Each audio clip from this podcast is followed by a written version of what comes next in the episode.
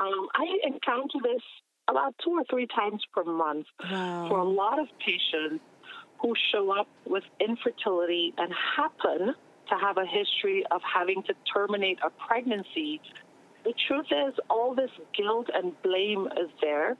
Many times it's coming from a place where they've decided that this is their punishment for having had an abortion before.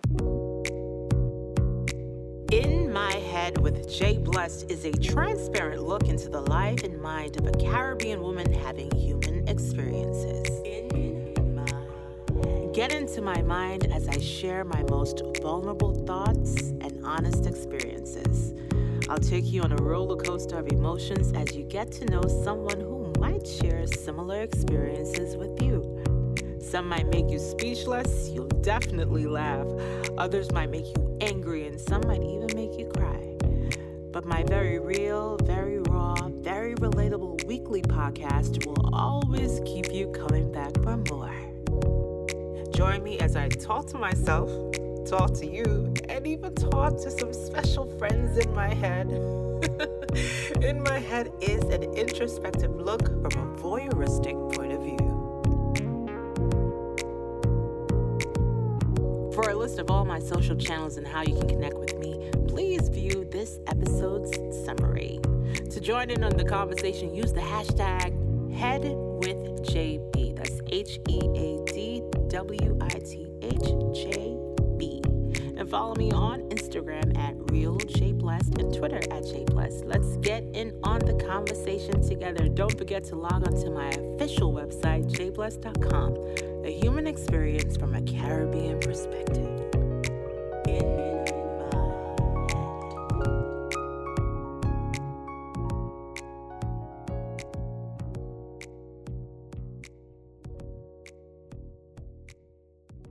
Episode 17 Will I ever have a child?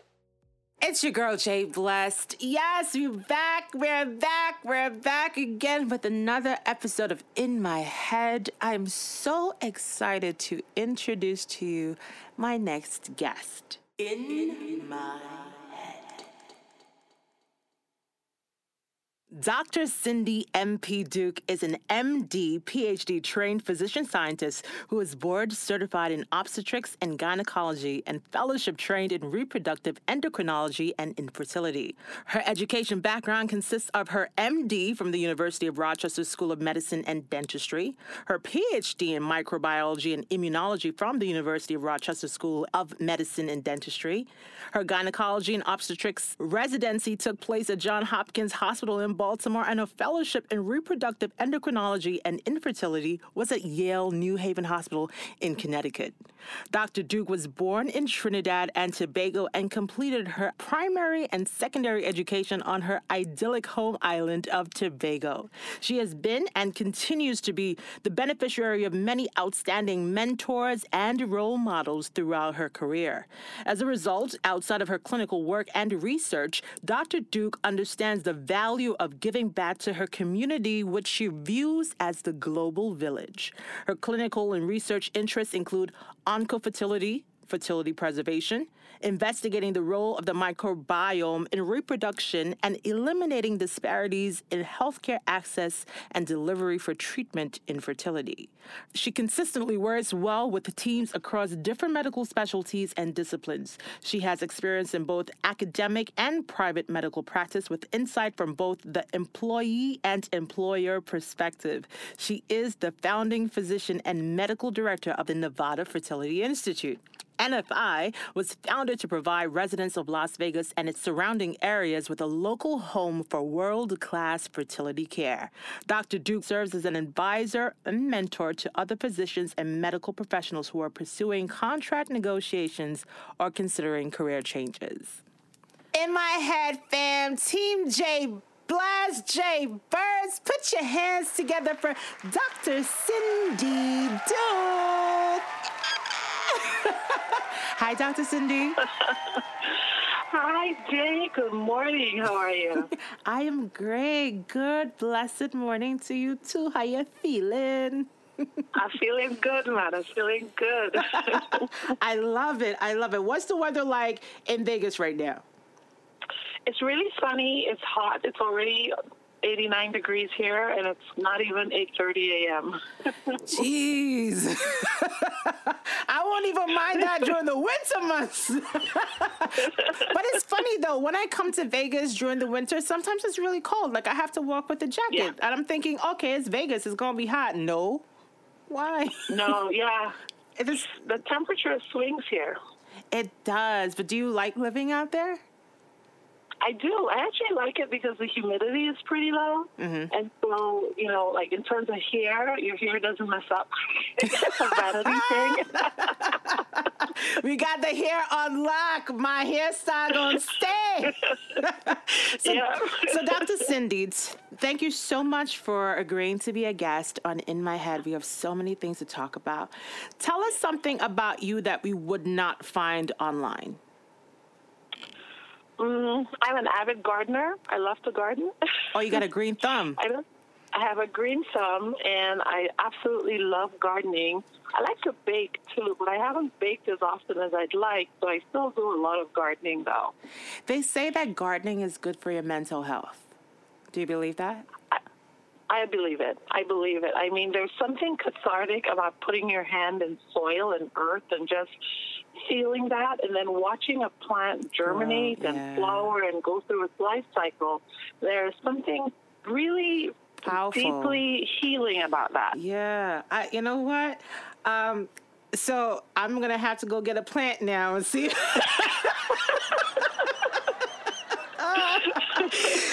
okay. I, I, I endorse it. You know, a cactus or something that doesn't need a whole Can I can care. I tell you something though? I had a cactus one time and that shit died though. like you don't even need to water it that. How did you kill a cactus? Maybe start with a few plastic ones then and just learn to shine the leaves. All the plants in my house are plastic, Dr. Cindy. so tell me what's an average day like for you at the Nevada Fertility Institute? Well, let's see. My day typically starts around 5:30 um, a.m. I wake up, but I don't go into the office until usually 8 8:30 in the morning, unless I have surgery. Then I start at like seven. But typically, my mornings are I see my patients who are in cycle, meaning the patients who are doing insemination cycles or in vitro or egg freezing. And I would do ultrasounds on them in the morning because I still do most of my ultrasounds. And wow. then I would do procedures. So, insemination. Some women need special procedures to check if their fallopian tubes are open. It's right. called a hysterosalpingogram or a dye test. I do that. I do a specialized water ultrasound to look for things like fibroids and so forth that might be affecting their periods or their chances of getting or staying pregnant. Um, and then lunchtime, my staff takes lunch. I typically do a working lunch if I actually have a lunch at all. Um, wow. And so during my lunch period, I try to grab something to eat when I can, but otherwise I'm reviewing laboratory studies on my patients, reviewing semen analyses because I'm also the laboratory director wow. at my clinic. And so when people do like a semen analysis, et cetera, I'm the one who has to review it and write a report that I then send out to their doctors or for my own patients. Um, and then in the afternoon, we do consultations. So I see all of my new patients in the afternoon, starting at 1.30 in the afternoon.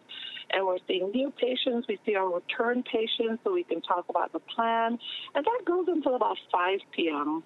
weekdays, Monday through Thursday. Uh-huh. And then after that, I finish up charting, I do whatever else I need to do at work, and then I start working on what I call my extracurriculars, um, which usually I start some in the morning, but I do some in the late evening as well. So, when do you find time to be on Instagram? Because you're Instagram queen right now. I love seeing your oh posts on Instagram. They're so they're so inspirational. They're so just like so you. I get to to feel your energy and that's how I was drawn to you off Instagram. So thank you so very much for your amazing posts.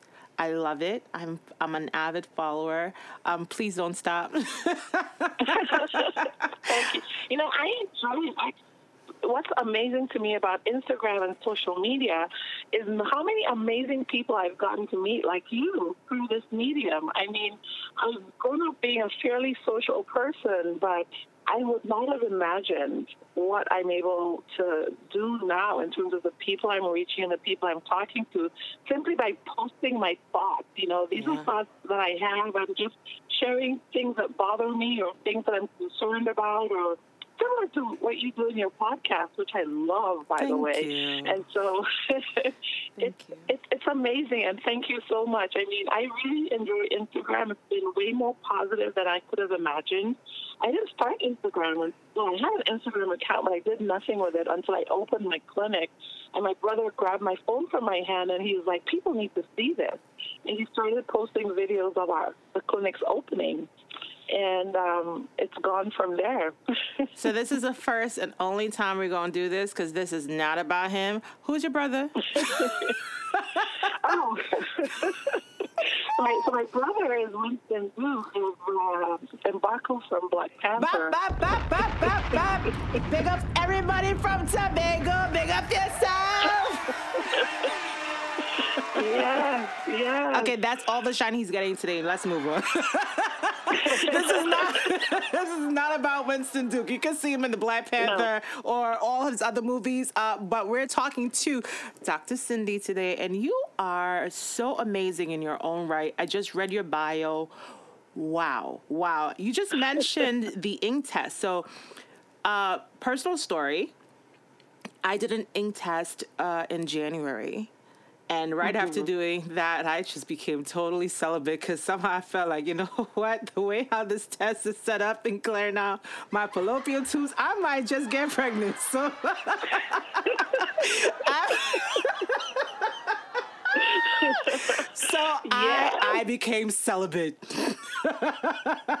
it's kind of like not what you should do when you do an ink test. You know, you, you might want to go and try to get impregnate. No, no, no. The Lord said, close your. Lips Why do women have to do an ink test? Let's talk about that. Well, the reason why you have to do it is, you know, the truth is one of the top reasons for infertility or difficulty getting pregnant has to do with the fallopian tube. So about one third of the time, when someone is struggling to get pregnant, uh, it has something to do with the fallopian tubes. And so the ink test is actually how we determine whether the tubes are open. You know, typically we're born with two tubes, two fallopian tubes, right. although not everyone is. And you actually wouldn't know that you weren't born with two fallopian tubes unless someone did an ink test. Wow. If someone's ever had a pelvic infection, like chlamydia, gonorrhea, pelvic inflammatory disease, those are big risk factors for scarring of the tube. Wow. And that can prevent sperm and egg from mating. Um, you know, it's so important that the CDC, the Centers for Disease Control, actually requires that chlamydia infections be reported. Wow. Because that's part of how they track it. It's actually a public health concern from a human perspective because chlamydia infections can actually lead to infertility, which means the population doesn't grow and, you know, all that good stuff. Nobody's paying into Social Security. um, Drop so a we need the babies. we need your babies, okay?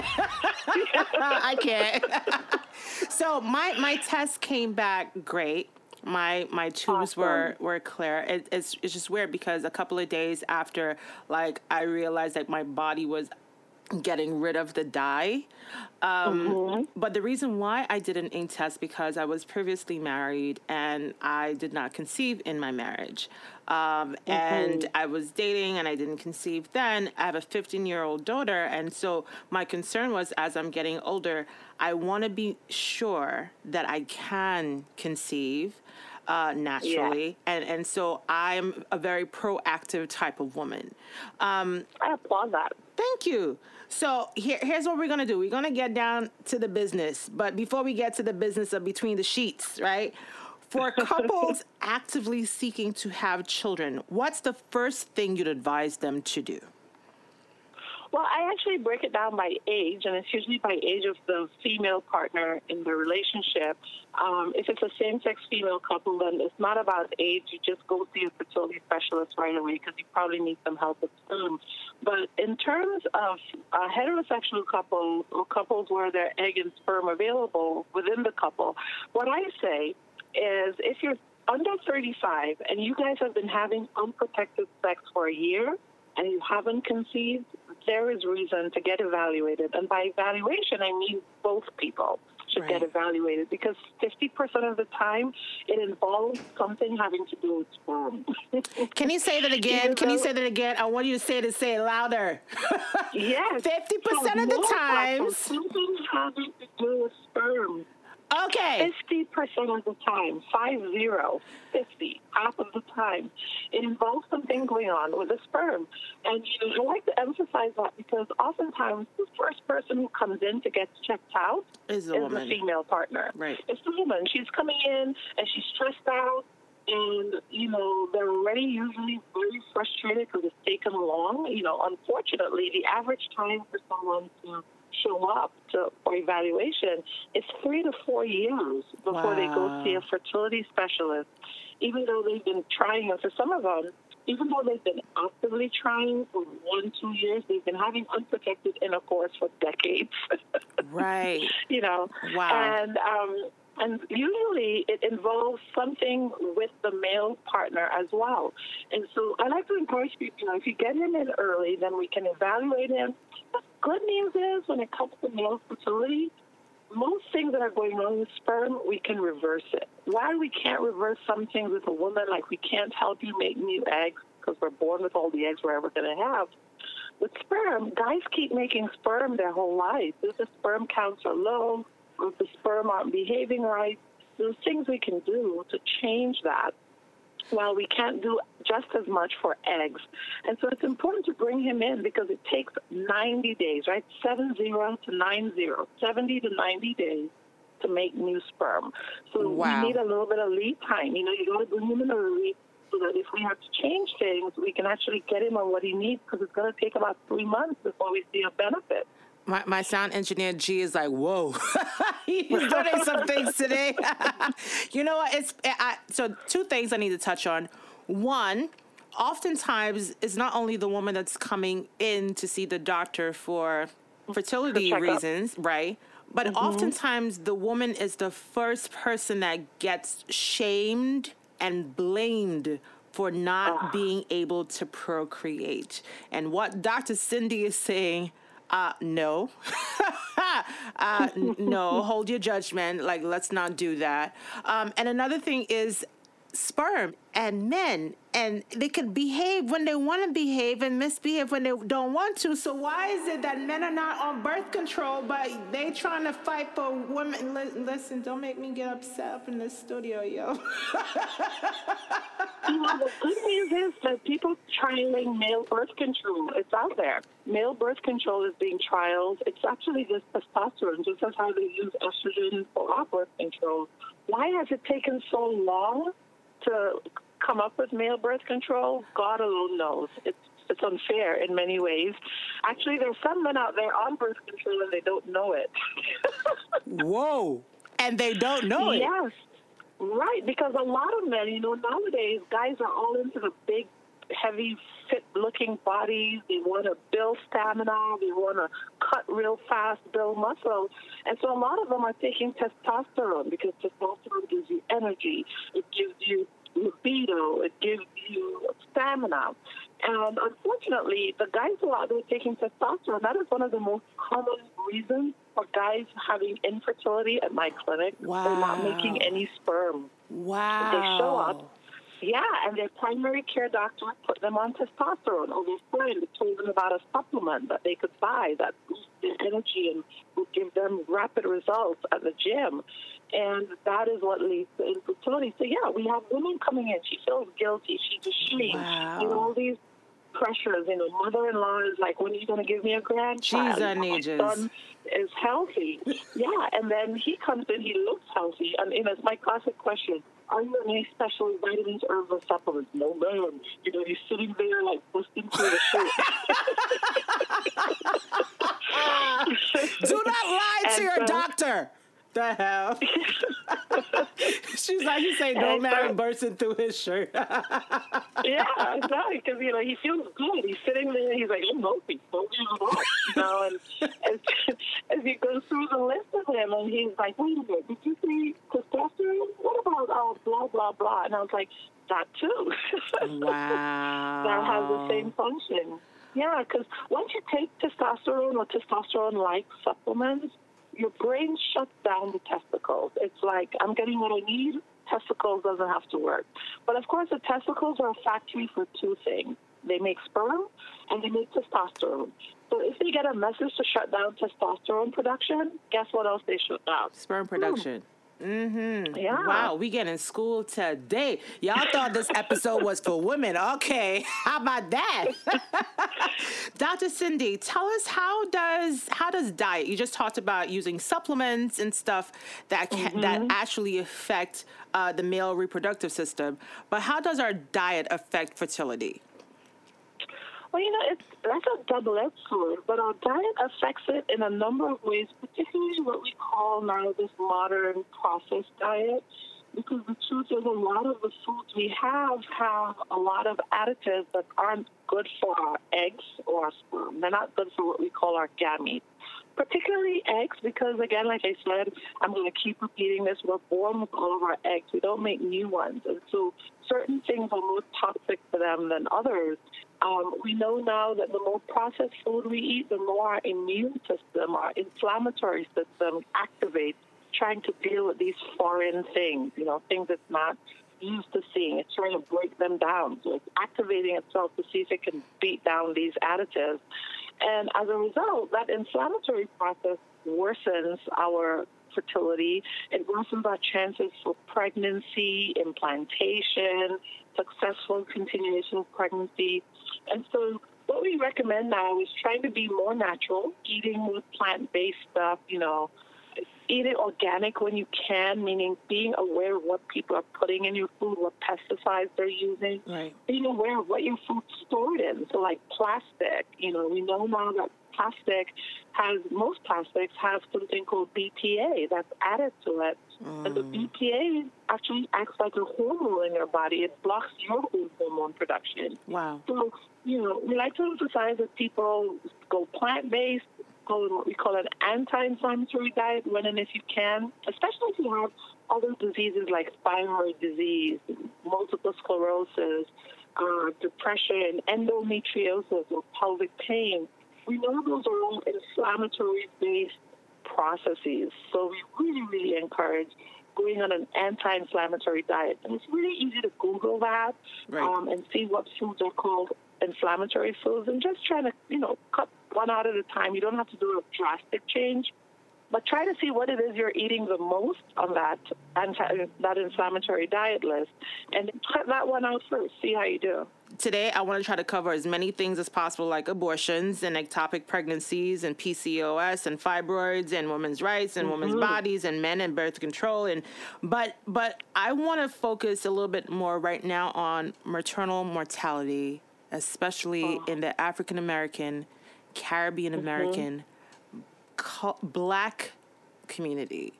Um, I did some research recently and. Um, some astounding numbers, scary numbers. Yeah. Everyone knew about the whole Serena Williams, how she had to advocate on her own behalf because she could have almost died from a blood clot in her lungs after giving birth Yep. to Olympia.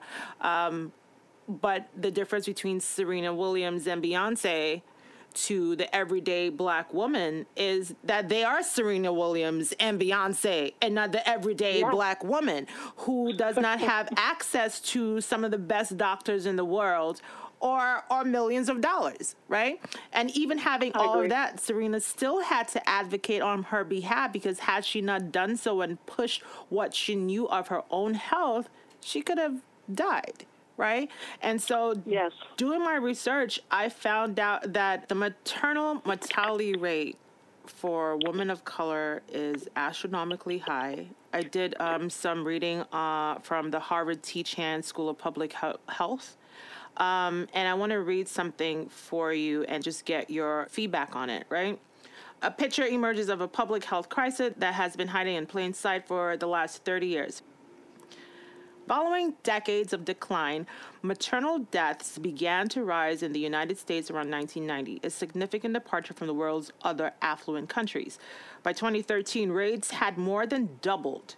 The CDC now estimates that 700 to 900 new and expectant mothers die in the U.S. each year, and an additional 500,000 women experience life threatening postpartum complications.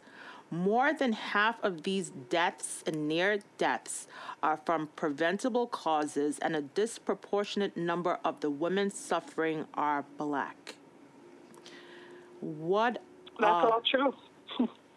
I read another research piece that said, uh, put simply, for black women, far more than white women, giving birth can amount to a death sentence.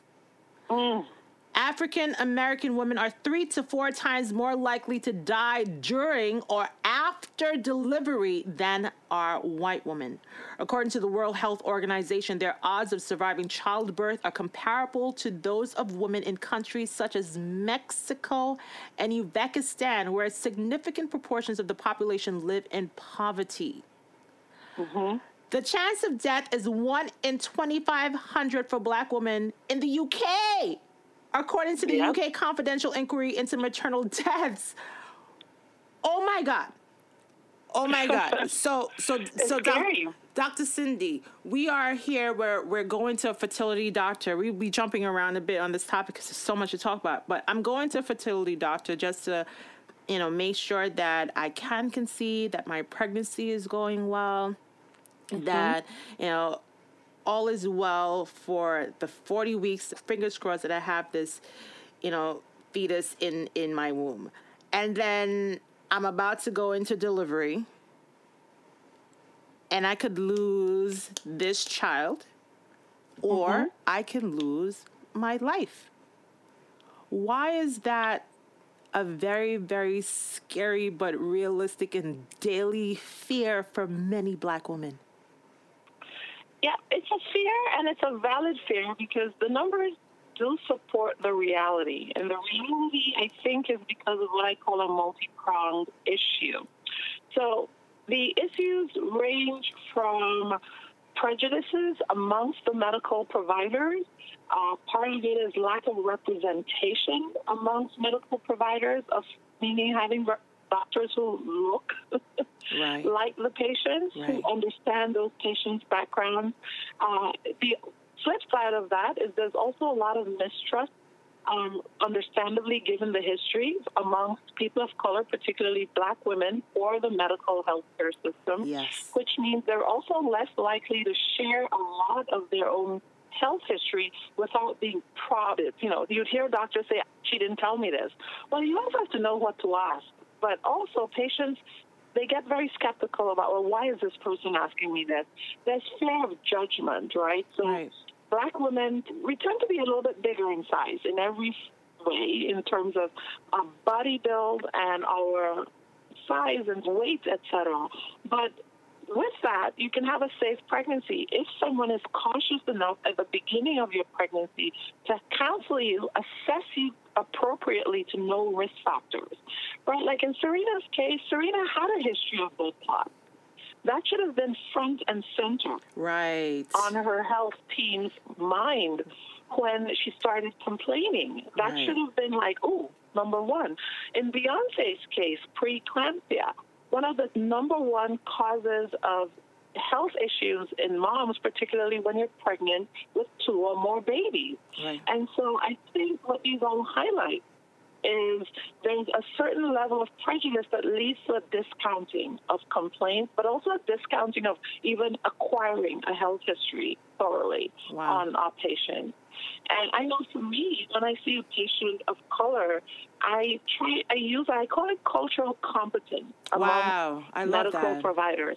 Cultural competence. What does that mean yeah. for you, Dr. Cindy? So, cultural competence means having an understanding of your patient population, the, the diversity of your patient population, understanding their cultural belief systems, their mm. behaviors, their for example, you know, I have patients who come from certain parts of the world where I know, for example, it's not uncommon for cousins to marry. It's part of their cultural system. Right. And so when I meet them, I'm assessing for those histories. I'm assessing without judgment, of course, because there's, there's two ways to assess things in a culturally competent way versus a judgmental way. And some of these involve just having universal broad patterns, because the truth is, I want to clarify here because yes, there's people from certain parts of the world who marry cousins. It also happens right here in the United States in certain regions. Wow. and so it's called developing universal competency. So instead of asking certain patients if they smoke, ask everyone, do you smoke? And counsel on the effects of smoking. Ask everyone about what we call consanguinity, meaning being genetically related, i.e., cousins or maybe even siblings. But being consistent in your questioning and your assessment, being consistent in your assessment of blood pressure. You know, I unfortunately see some patients told your blood pressure. Yeah, you know, I think it's okay for you. And you're like, what does that mean, okay for her? Right. Is that what we consider a normal blood pressure? And if it's not, let's counsel this woman. Every woman who presents wants a healthy pregnancy. She wants a healthy take home baby. Right. And I think that's what we need to remember and to apply cultural competence to it. You know, in all these studies, the other study that hasn't really come out publicly, but it's well known, is that if you take women of color who are immigrants, right, and you compare their birthing experience and the weight of their babies that are born to the women of what we call their peers in their home country, the women in the home country do better. Wow. So there's some other institutional factors affecting what happens when they're in the United States. Wow. And there are more and more studies that suggest it's what we call institutional racism, meaning certain prejudices that are built into the system that unfortunately is kind of hard to break. You know why? most people who become physicians, when we swear that oath, that Hippocratic oath, we truly believe we're incapable of bias, right? I'm here to heal. I'm incapable of bias. And so as a result, it's really hard to change mindsets and change behaviors if people aren't willing to admit that, that there may be some biases right. present. I appreciate I you. I appreciate you for being so candid and so open as one of the country's leading physicians in fertility. I, I, I, give you, you know, your your due, but the fact that you're even being so honest about about prejudice and biases in the medical field. Especially when it comes to the care of black and brown people. And so mm-hmm. I was reading uh, the same article that I saw on harvard.edu. Um, there was this is it epidemiologist? Is that how yes. you put right? Her name was Shalon Irving. I don't know if you heard about this. She was 36 years old, mm. an epidemiologist at the U.S. Centers for Disease Control and Prevention. Mm-hmm. And she had a pregnancy that was risky. She had a history of high blood pressure and clotting. Oh. And she gave birth to her baby Soleil at, through C section and died a couple of days later. The hospital um, let her go home, discharged her about two days after giving birth via C section. Yikes. which is normally typically three to four. I had a C section. My daughter is yes. 15. I, I developed preeclampsia. Um, I was in labor for 30 hours. There's no way they're letting me go home in two days this this this yeah, is no, a doctor so what how how could this have happened how could they have allowed her to go home knowing her history knowing that she just I've gave seen, birth through c-section yeah I, I, is this the one where the husband has been, um, he's talked to Congress? Is this that case? I'm not familiar with the last name, but I know I'm familiar with a case. I can comment on this. Again, I to comment from both sides. Right. Uh, yes, at first listen, this does not sound as what we call standard of care, which is typically a C-section patient goes home on day three or day four following their surgery if they're doing well. Right. Um, so to hear that someone went home on the second day, yes, my spidey senses are flaring. Um, but my follow-up question to that would be, what were the circumstances? So I have certainly been in circumstances where my patient insists on going home early. Uh, they don't like the hospital. They didn't even want to be there. Sometimes they had planned a home birth, and so they really, which I, I want to tell women, it's okay if the birth plan changes. You right. shouldn't feel guilty. The goal is a healthy, safe yes. baby and delivery. Because we've, you know, because of the issues that surrounding maternal mortality, a lot of people are now dead set sorry for use of that word, but really set on the idea of not delivering in a hospital. Yet, outside of the hospital, certain deliveries are really not safe for certain patients. Right. It's not safe. Right. And so there's some patients who, however, they end up at the hospital.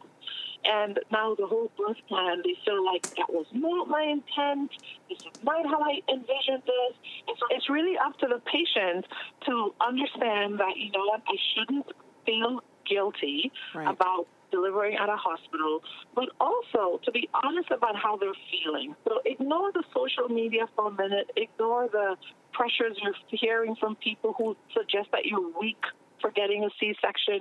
You must not have been strong enough to push out. And then focus now on your healing. So I've seen those patients where I've had to have the long talk with them and really try to explain why going home right now is not a good idea.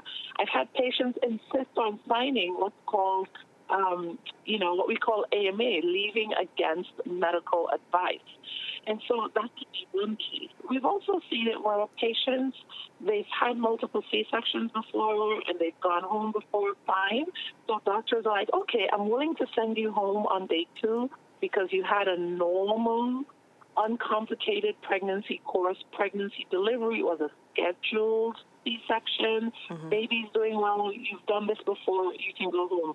But if indeed this case that you're describing is someone who was delivering her first child via C-section, or at least having her first C-section, and if the C-section were for emergency reasons, then yeah, I do not understand how she went home in two days.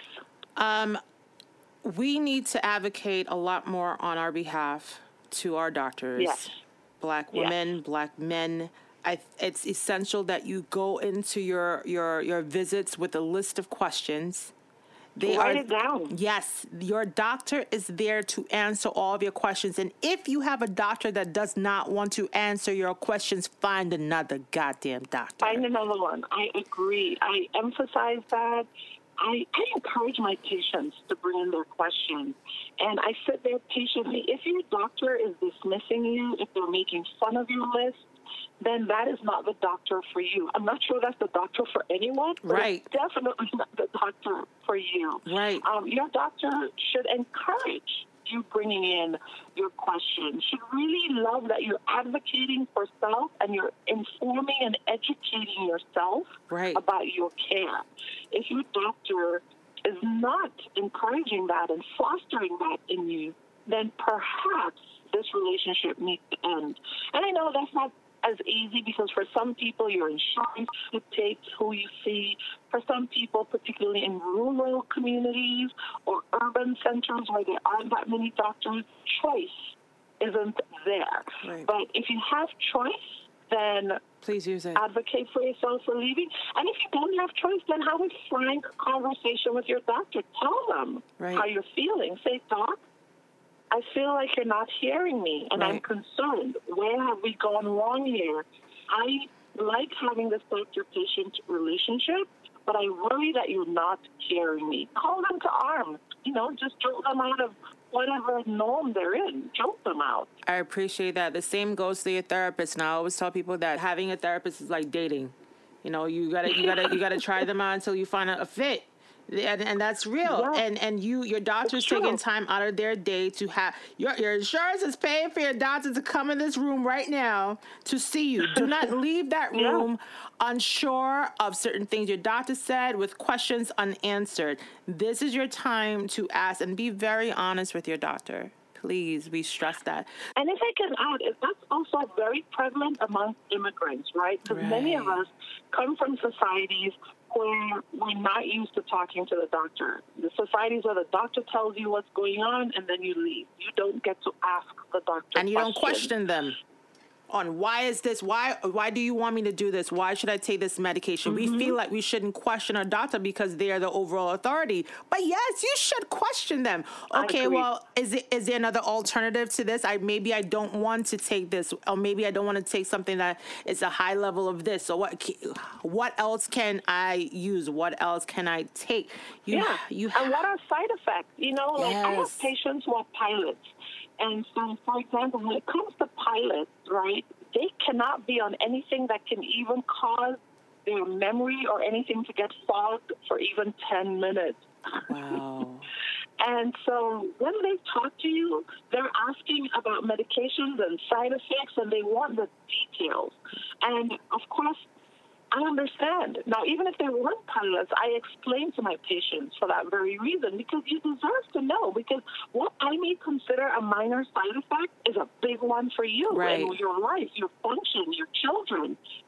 We need to know. Your job, yes. Yeah. So we need to tell you so you can decide if this is right for you, and then you can weigh the risks and benefits for yourself. Dr. Cindy, fibroids is a major issue for a lot of black women. Mm-hmm. And um, I, I want you to just talk about that a bit um, and PCOS and and just full disclosure i know there i, I put up a question the other day um, before you we did this recording and just asking some of my listeners and friends and fam on social media, you know, questions they had about like fertility. And mm-hmm. my heart goes out to women that I know and don't that have tried to carry and have lost babies, and the men in their lives who also deal with that loss as well. And we mm-hmm. oftentimes forget that it's not just the mother alone that's dealing with this trauma of the loss of a child. Um, it's also the dad, you know, and it's yes. also the family. And maybe there was a sibling really excited. So now you have to explain to that child, you're not going to have that little brother or little sister anymore. Or that child was born and then passed away. It's just, there's so many things to cover in this subject. But talking about fibroids, a lot of women, and it seems to be like predominantly in black, black women. women Yes. Why? So nine out of ten women, nine out of ten women of African heritage will have fibroids. Wow. So first, yeah, 90%. So the first thing I like to tell people is not everyone with fibroids would even know they have fibroids, right? And I like to say that because, you know, sometimes you'd be in conversation and your friend would be like, oh, something must be wrong with you. I don't know fibroids. No, you haven't been diagnosed because maybe you haven't presented with specific symptoms wow. that led a doctor to finding it. But nine out of ten of us are growing them, right? When they become problematic, it has to do with where they're growing and how large they can get. And so for some women, symptoms can be as simple as difficulty with intercourse. You know, you're having sex and you feel cold during that. That could be because of fibroids grown. And so that's something that can affect intimacy in a relationship, even if you're not trying to conceive for other women, it actually can lead to heavy periods. And so they're bleeding a lot. They're anemic, which means they're tired. They can't really function. They just can't live their lives the way they want because they're low on energy because they're low on blood from bleeding so heavily in their periods from their fibroids. Wow. And then, of course, they can lead to issues of fertility, especially miscarriage. And that is a grief that is so hard to explain because for some women, it's miscarriage, meaning it's happening in the first trimester or the second trimester. And for others, it's even worse. It's the preterm delivery of the viable or near viable baby, meaning a baby that would have otherwise survived, but you know, miscarried, so to speak, because the uterus ran out of room. Because a fibroid growing in your uterine cavity, just imagine being in an apartment the apartment size isn't changing, but the tenant is growing. Hmm. But as the tenant is growing, the walls are coming in on the tenant, which is what a fibroid does, because it also grows in pregnancy. And so the baby's getting bigger, but the room's not able to hold it, and that can lead to preterm delivery and babies being born so early that they have a lot of issues. They're either in the hospital very long after delivery for months because they're born so early, or like you described, they dies, you know, shortly thereafter, and it's just heartbreaking all around. And I'm glad you mentioned the dad because for men, you know, especially in these roles, we feel like we have to be the strong one, but they're also hurting inside. And so it's really important that we recognize that and treat their grief as well, acknowledge their grief yeah. as well. Wow. I did not so, ask you, Dr. Cindy, do you have children? I do not have children. Is, is that I a... have some frozen eggs. she got frozen eggs. I love it. when the fertility doctor drops some fertility jokes. is this a personal choice to not have children?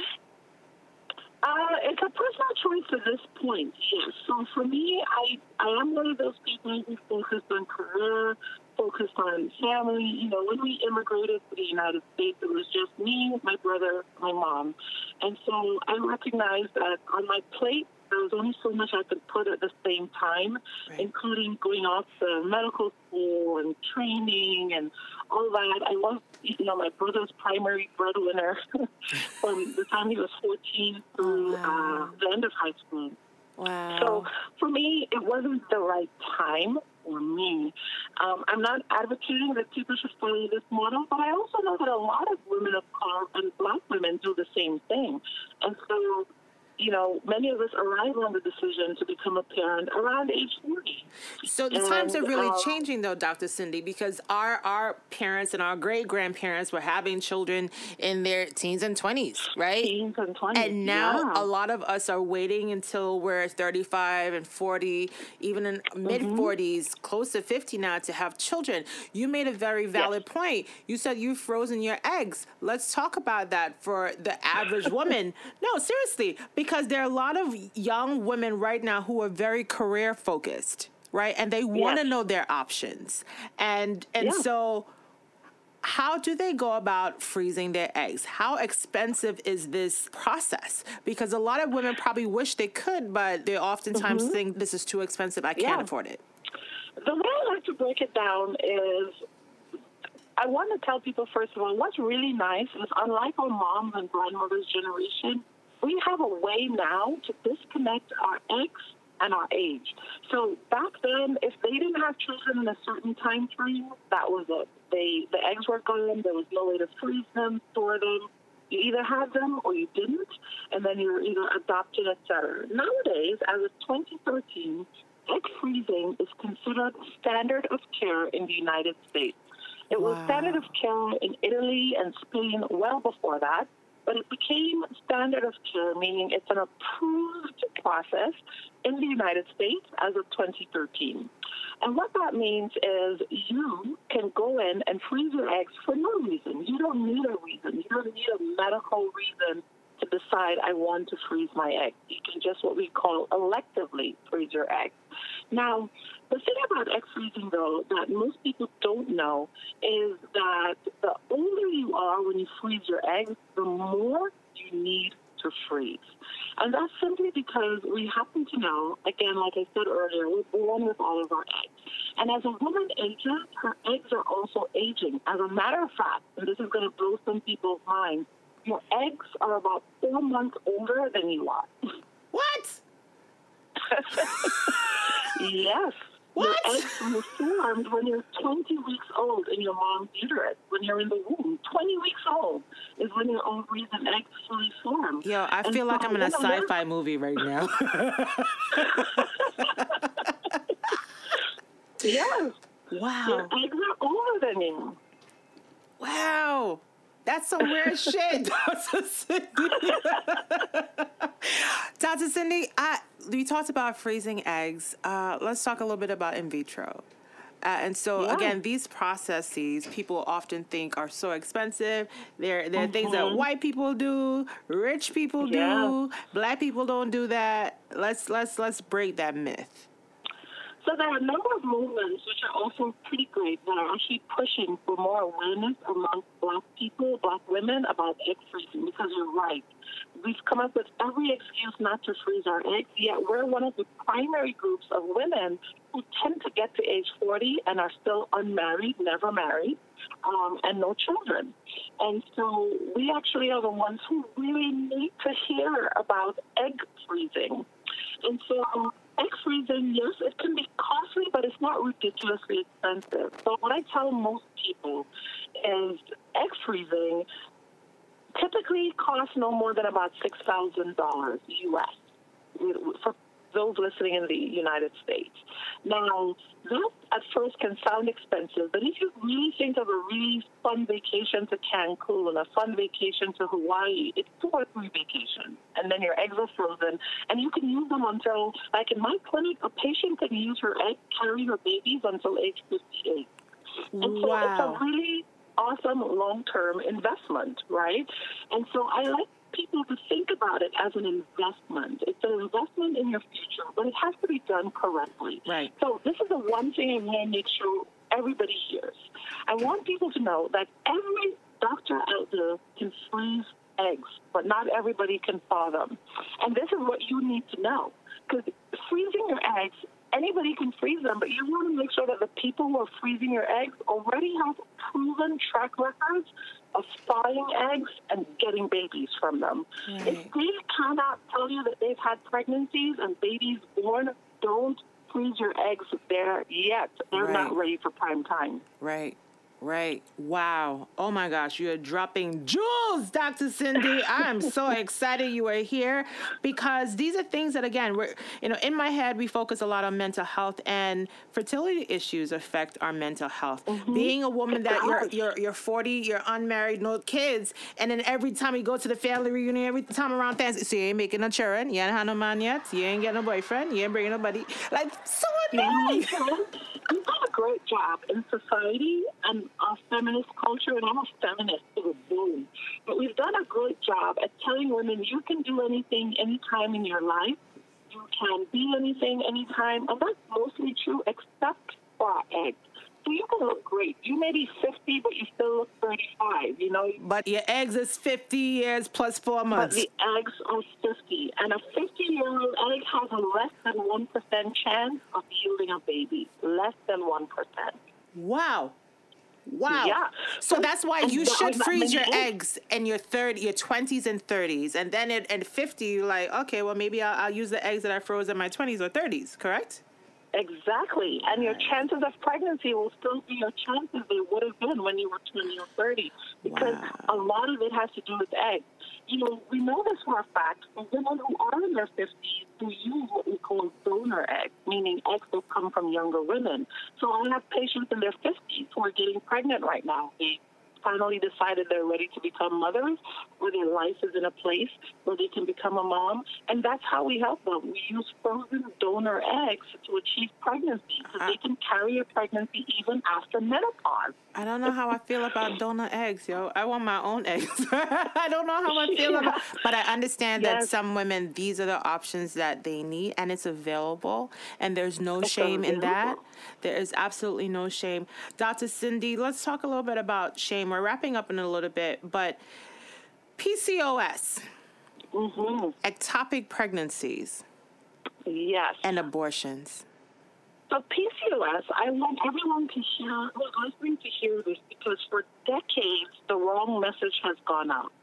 So there are a lot of women out there who have PCOS who have heard erroneously so from doctors that PCOS means they cannot have children.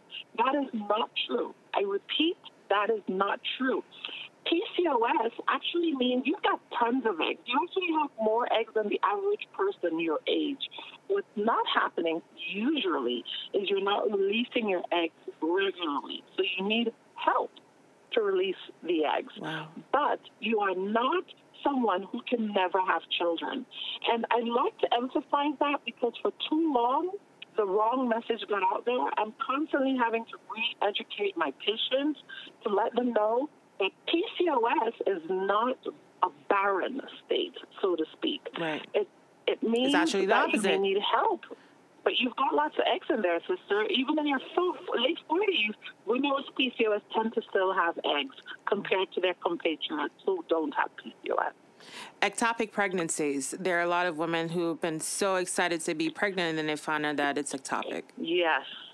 So ectopic pregnancy is actually a life or death situation, and that's something that you want to find out early.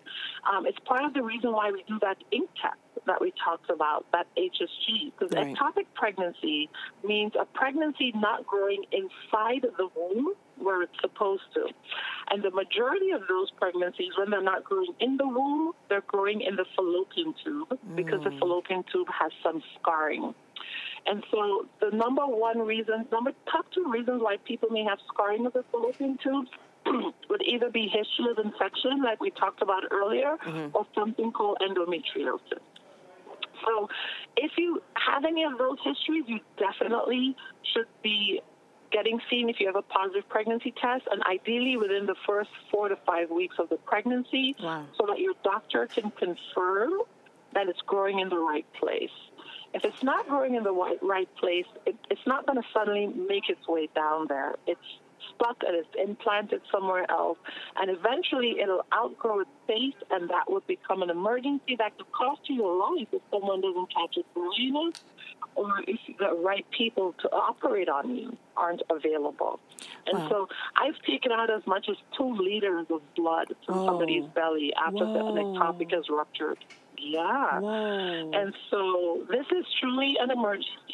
It's an emergency that is always at the top of your doctor's mind when they hear you complain of pain, particularly in early pregnancy. But it's also why we advocate nowadays for at least one ultrasound in the first trimester right. to locate your pregnancy. That's really the big reason. There are a lot of women, for various reasons, who have had to have abortions. And Mm-hmm. later on in life, when they decide that they do want to have children, they're having difficulty. Mm-hmm. Um, let's talk about that a bit. There's a lot of shame that goes with that. There's a lot of guilt. There's a lot of shame. That goes um, with I that? I encounter this about two or three times per month, Wow. which is there's a lot of blame. And so for a lot of patients who show up with infertility and happen to have a history of having to terminate a pregnancy, the truth is all this guilt and blame is there. Many times it's coming from a place where they've decided that this is their punishment for having oh. had an abortion before. And so I do spend a lot of time explaining to my patients that that is not the case. Infertility today is in no way because you had a termination. It is not God punishing you. It's not you paying a price for a decision that you made at a different time in your life. And I really want whoever is listening to this to know that, right? And infertility has many, many factors. Very, very, very unlikely it's due to a history of an abortion. And so I really encourage Yeah. patients, I encourage them to talk to counselors, to therapists, to work their way through it. Because, yes, there is a tremendous amount of guilt that many people, many women feel. I have women who come in and they, they're infertile, but they also, the first thing they tell the person checking them in is, tell the doctor not to mention my abortion because my husband doesn't know I had oh. one. Oh, And so she's sitting there with extra hurt, extra guilt, because not only is she hurting over not getting pregnant now, she's hurting over the termination, and she's hurting over this secret yeah. that she has to keep from her partner. And so I of course I honor and I recognize that. I do not mention it if my patients ask me not to bring it up. Right. Um, I wouldn't mention it in front of a partner. But I do try to find some time where she and I can talk so I can help her unburden herself. Because we know that while stress itself doesn't cause infertility, stress can worsen infertility because it can cause your stress hormone, cortisol, to go up. And if that goes up, then ovulation, egg release gets compromised. So I want her to be as unburdened as she possibly can be so that her system isn't depressed because of wow. her stress. Dr. Cindy, you, I love you. Someone needed to hear this right now. And I talk a lot about how this podcast is a healing podcast. And yeah, we joke about a lot of things, but someone needed to hear that. For the woman who has been pregnant a few times and miscarried many, what do you say to her? You know, to her, I want to first tell her that her losses are real. I say that because a lot of people out there try to qualify grief and loss, and they try to tell women, yeah, but you're lucky it happened when you were only six weeks. You know, it happened when you were only eight weeks. You know, I know someone who miscarried when she was, you know, 25 weeks. A miscarriage, a loss is a loss. Whether it's at six weeks, whether it's at 24 weeks, whether it's after birth, they grieve, they feel mm. pain, they feel hurt. What I would say to a patient is to be proactive in this then. If you've had two or more losses, don't wait around. Don't wait for a doctor to assess you a third, fourth, fifth time. If you've had two or more losses, you really should be advocating to see a doctor like myself, right. a fertility specialist, right. because there's likely something underlying that's causing this loss and many times we can identify it. So it may be autoimmune. It could be fibroids in the cavity of the womb. It could be something having to do with how your womb formed back when you were in the belly. Wow. And so it has something in there that's preventing proper growth or leading to the baby being pushed out too early. A lot of those things we can fix surgically, and then you go on to have a baby. The other thing I want to say, though, is for the vast majority of women who have, we call this recurrent miscarriage or recurrent pregnancy loss, you will go on to have a baby. You will go on to be a parent. And mm. so I like to emphasize that part too, because by the time those patients have come to see a doctor like me, they've lost hope, right? Yeah. They've been so traumatized the grief is so much. They've had that hope so many times and then miscarried, lost the pregnancy, that they've given up. You know, I have one patient currently, she just had her baby shower. She oh, had wow. already had 13 miscarriages oh, before she met me.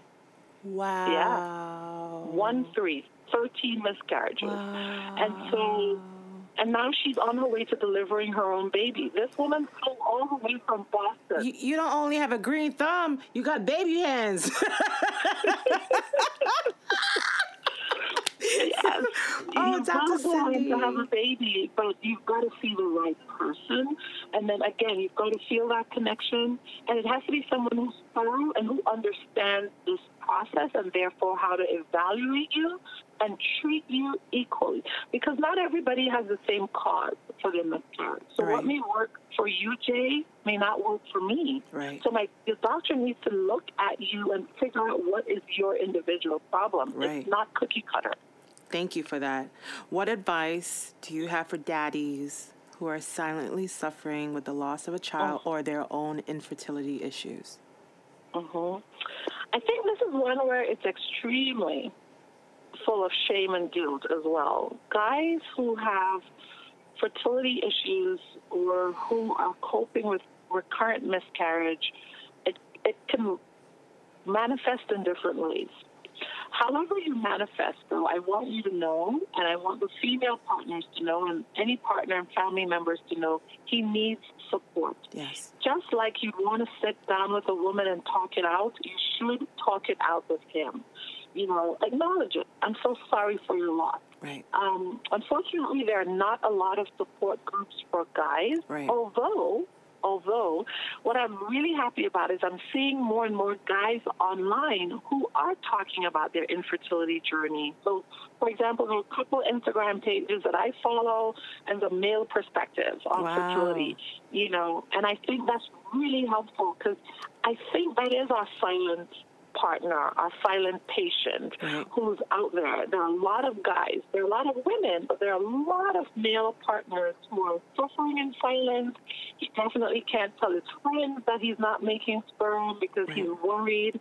You know, we come from Trinidad and Tobago, and in Trinidad and Tobago, Macho it's man. culturally a joke that they tease men, right? They call Right. it the blue boat. Right. Have you heard of the blue boat? Uh, yeah, and then if you don't have children and all said children, what's wrong with you? Something wrong with you? Yeah.